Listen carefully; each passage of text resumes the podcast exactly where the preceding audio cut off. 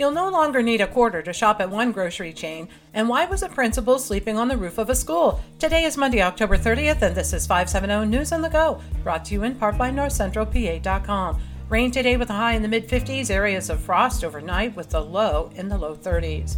Financial exploitation of the elderly is on the rise. 28 year old Brittany Hostrander of Trout Run was an in home caregiver when she allegedly used the credit cards belonging to her clients to make unauthorized purchases of nearly $2,000. Just last week, 45 year old Shannon Shank of Lock Haven was arrested after she allegedly used the 71 year old victim's credit card to pay over $2,000 in utility bills. Authorities say the two cases are unrelated but demonstrate an increasing trend of in home caregivers taking advantage of care dependent people. The owner of Abrana Marie's restaurant in Lewisburg is facing 132 charges for allegedly failing to pay at least $84,000 in taxes.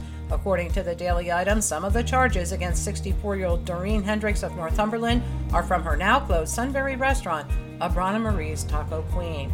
The remains of a missing Tioga County woman are discovered in a cornfield. 85 year old Phyllis Potter of Westfield was last seen July 21st after leaving a friend's house.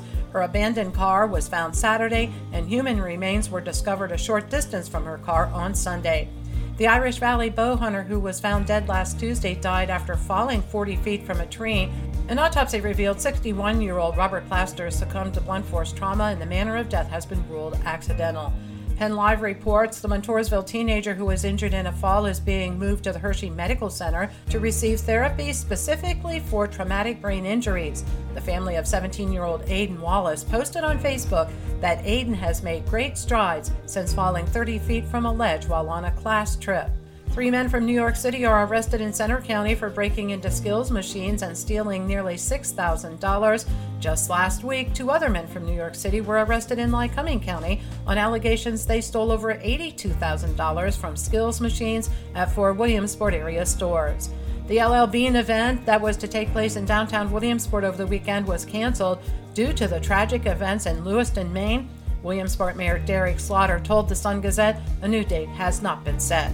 Weis Markets has ended its trial shopping cart payment system at the Milton store and others.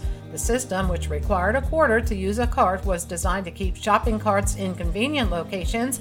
Weis Market officials said the test has ended and they're not planning to implement it chain wide anytime soon.